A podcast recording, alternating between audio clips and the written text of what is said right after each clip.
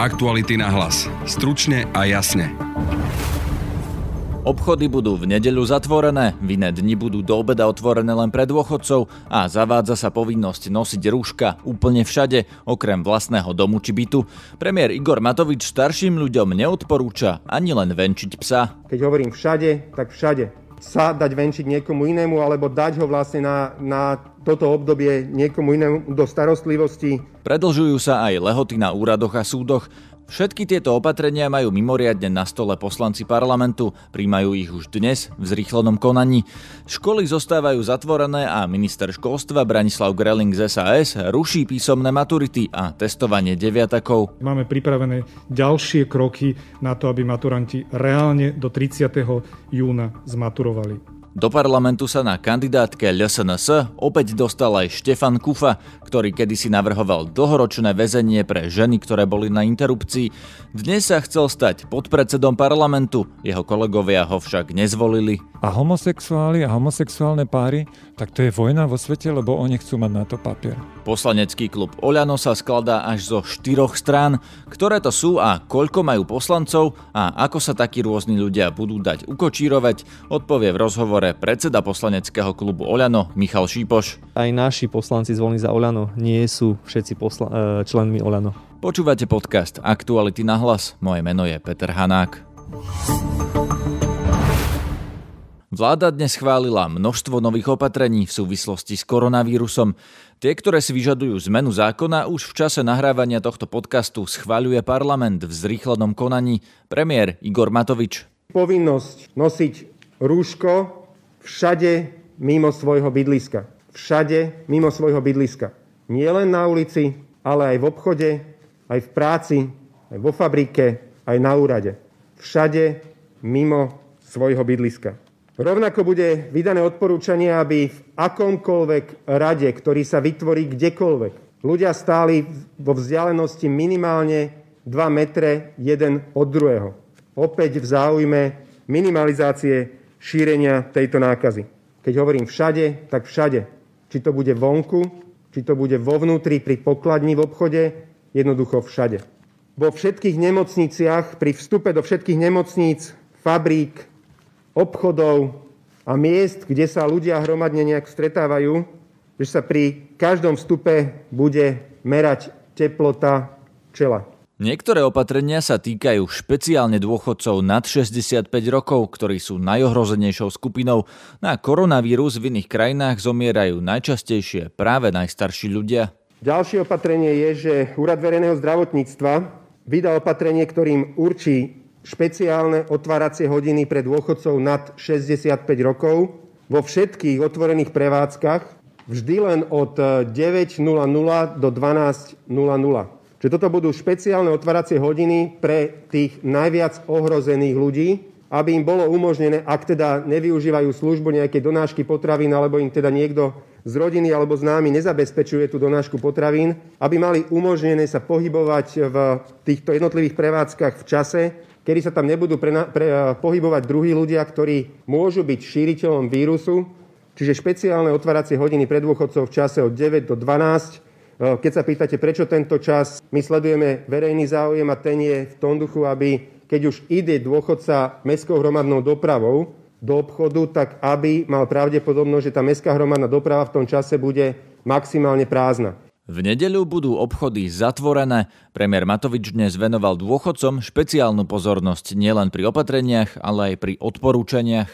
Dôrazne vyzývame dôchodcov nad 65 rokov, aby vychádzali z domu a bytu len v úplne nevyhnutných prípadoch za účelom nákupu v čase od 9 do 12, ak to nemajú zabezpečené inak, alebo teda za účelom návštevy lekára, venčenia psa. Ideálne by bolo, aby sa dokázali vyhnúť čomukoľvek z toho, čo som teraz spomínal. Nákup si zabezpečiť iným spôsobom, sa dať venčiť niekomu inému, alebo dať ho vlastne na, na toto obdobie niekomu inému do starostlivosti, snažiť sa naozaj eliminovať akýkoľvek e, sociálny kontakt s druhými ľuďmi, viacej telefonovať, e, viacej, keď vedia využívať internet, viacej četovať, internetovať, ale čo najmenej sa osobne stretať s kýmkoľvek, a upozorňujem, Áno, aj s nukmi, s deťmi alebo teda vnúčatami, lebo aj tí môžu byť šíriteľmi tejto nákazy. Ďalšie opatrenia sa týkajú škôl, tie zostávajú zatvorené až do odvolania, posúvajú sa aj maturity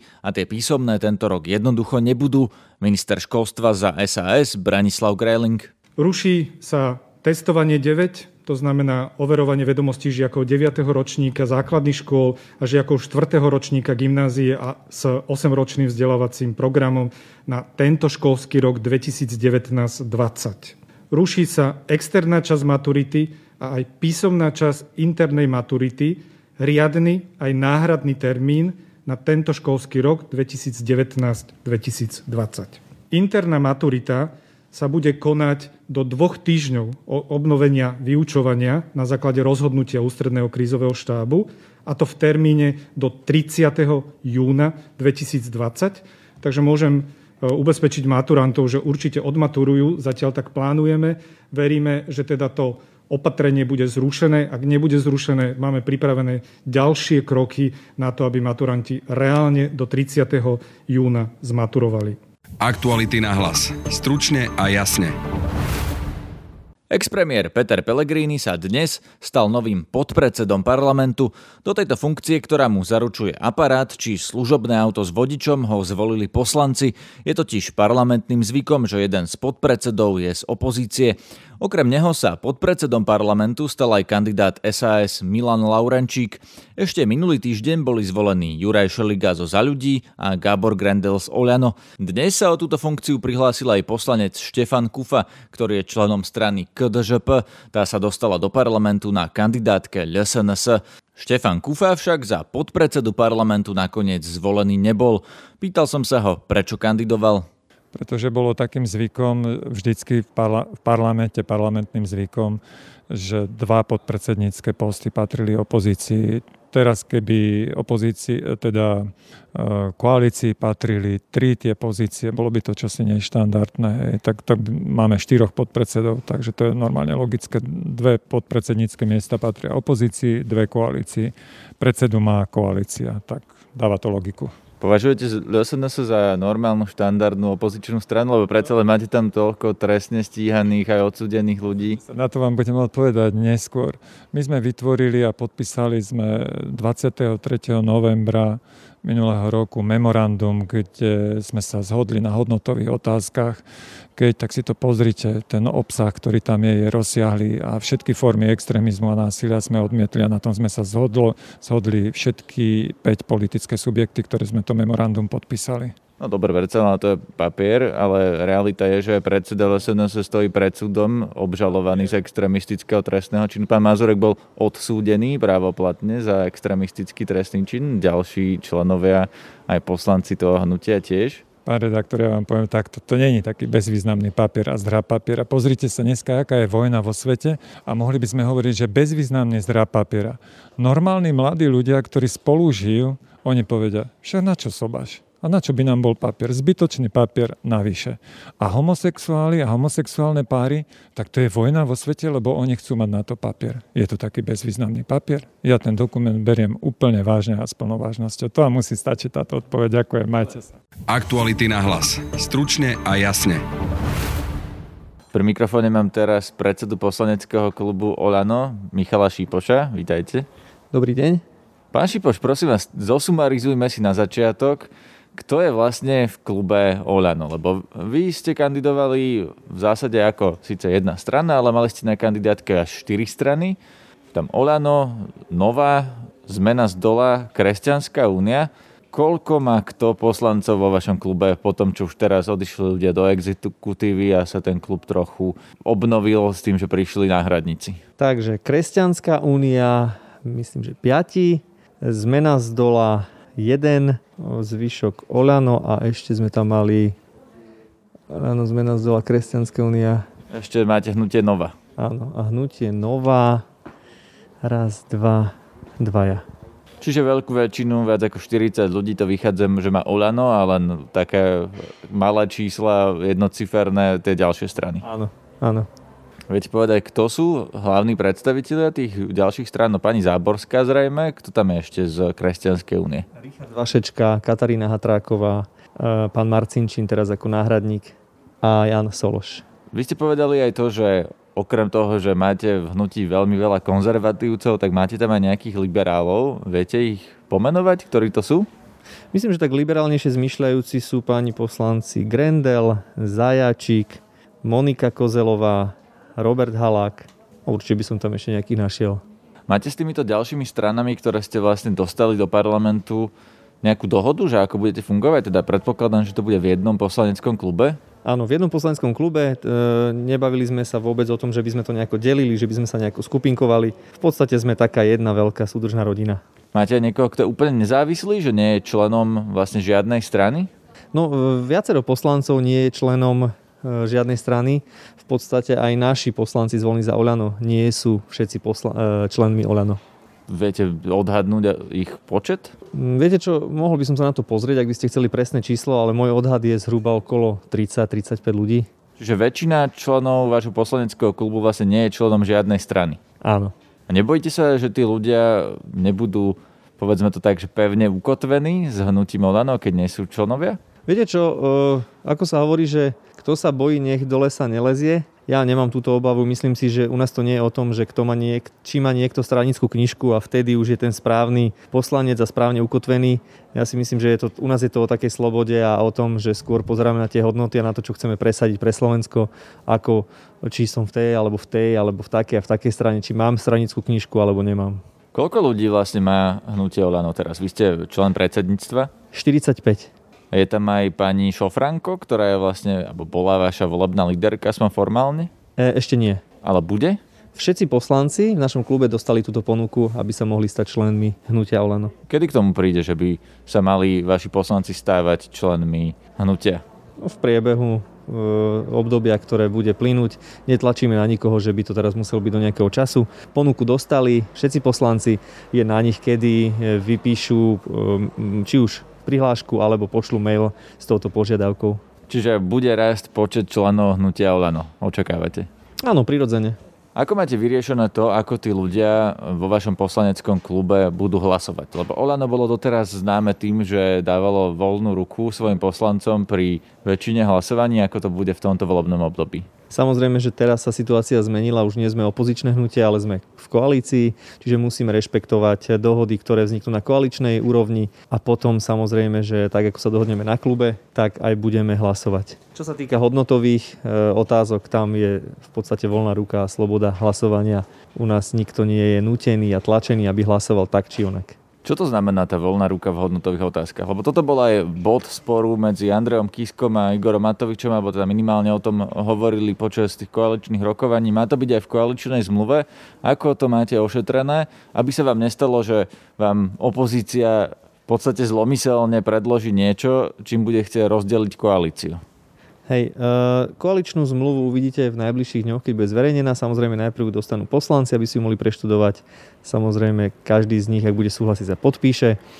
A ja, čo mám informácie, tak čo sa týka hodnotových otázok, napríklad ochrana života, tak tam sa bude hlasovať slobodne, tak ako to každý cíti. Nebojím sa toho, že by nás na tom mohla opozícia nejakým spôsobom rozbiť. Ak Kotlebovci napríklad navrhnú zákaz potratov a bude za to hlasovať značná časť klubu Olano, lebo máte tam ľudí, ktorí sa k tomu aj zaviazali písomne dokonca pred voľbami, to nerozbije koalíciu, keď e, napríklad ľudia zo strany Andrea Kisku alebo z SAS budú radikálne proti tomu? E, samozrejme, toto bude ošetrené v koaličnej zmluve.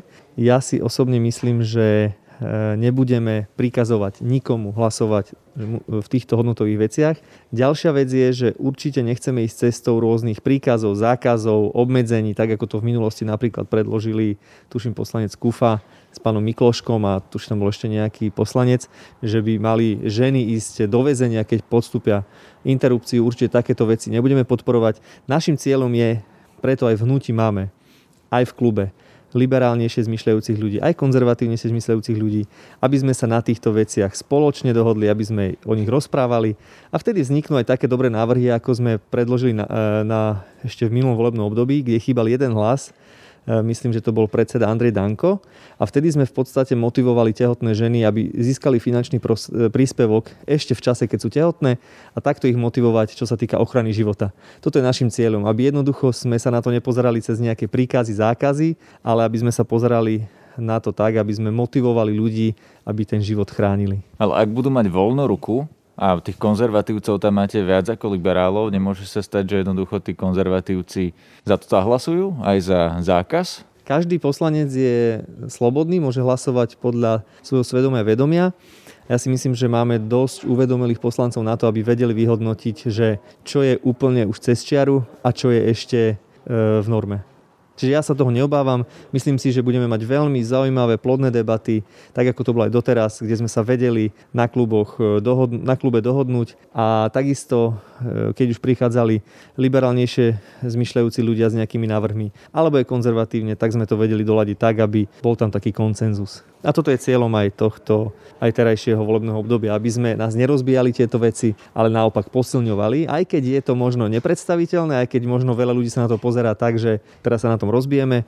Ja verím v zdravý úsudok, zdravý rozum a hlavne zodpovednosť pre Slovensko. V týchto dňoch je aktuálna otázka voľby, či už podpredsedu parlamentu alebo podpredsedov, tí boli zvolení dnes. Štefan Kufa zase sa neúspel a e, šéfov výborov Luboš Blaha a Marian Kotleba už druhýkrát za sebou neboli zvolení. Ako vyzerajú rokovania? Vy ste teda šéf výboru, vy ste teda šéf klubu, preto sa vás na to pýtam. Vy rokujete s tými ostatnými klubmi o, o tých nominantoch? Ako to vyzerá? Viete čo, my e, v podstate sa stretneme najprv na úrovni koaličnej rady, respektíve predsedov poslaneckých klubov koalície. Tam si prejdem jednotlivé návrhy a potom je diskusia na poslaneckom klube. U nás eh, môžem povedať, za, čo sa týka poslaneckého klubu, eh, nebola tam žiadna dlhá diskusia. Jednoducho poslanci ako Kotleba a Bláha nemajú čo robiť na, predsed, na miestach predsedov výborov. Ale oni vám ich navrhli znova, tie kluby Smer a SNS, aj keď ste ich už raz neschválili. Myslíte, že to bude trvať do nekonečna? Že znova a znova budú predkladať tých istých a vy ich budete neschvalovať? Alebo sa tam črtá aj nejaké riešenie? Tak ja dúfam, že predstaviteľa týchto strán pochopia, že títo poslanci nie sú prechodní a ja im odporúčam, aby navrhli nové mená, aby tieto výbory mohli fungovať a aby nenaťahovali zbytočne čas a nerobili z toho nejaké divadlo. Čiže odporúčam im, aby navrhli nové mená a myslím si, že keď navrhnú nové mená, tak my, tak ako sme deklarovali tieto posty, prepustíme opozícii, čiže je to na nich teraz. Ak navrhnú nové mená, pripúšťate, že by ste si to obsadili sami? Zatiaľ sme sa o tomto nebavili. E, ponúkli sme to opozícii a uvidíme, čo sa udeje v najbližších dňoch. Odporúčam im, aby zmenili tieto mená. Na dnešnom podcaste sa podielali Denisa Hopková a Lucia Babiaková. Zdraví vás Peter Hanák. Aktuality na hlas. Stručne a jasne.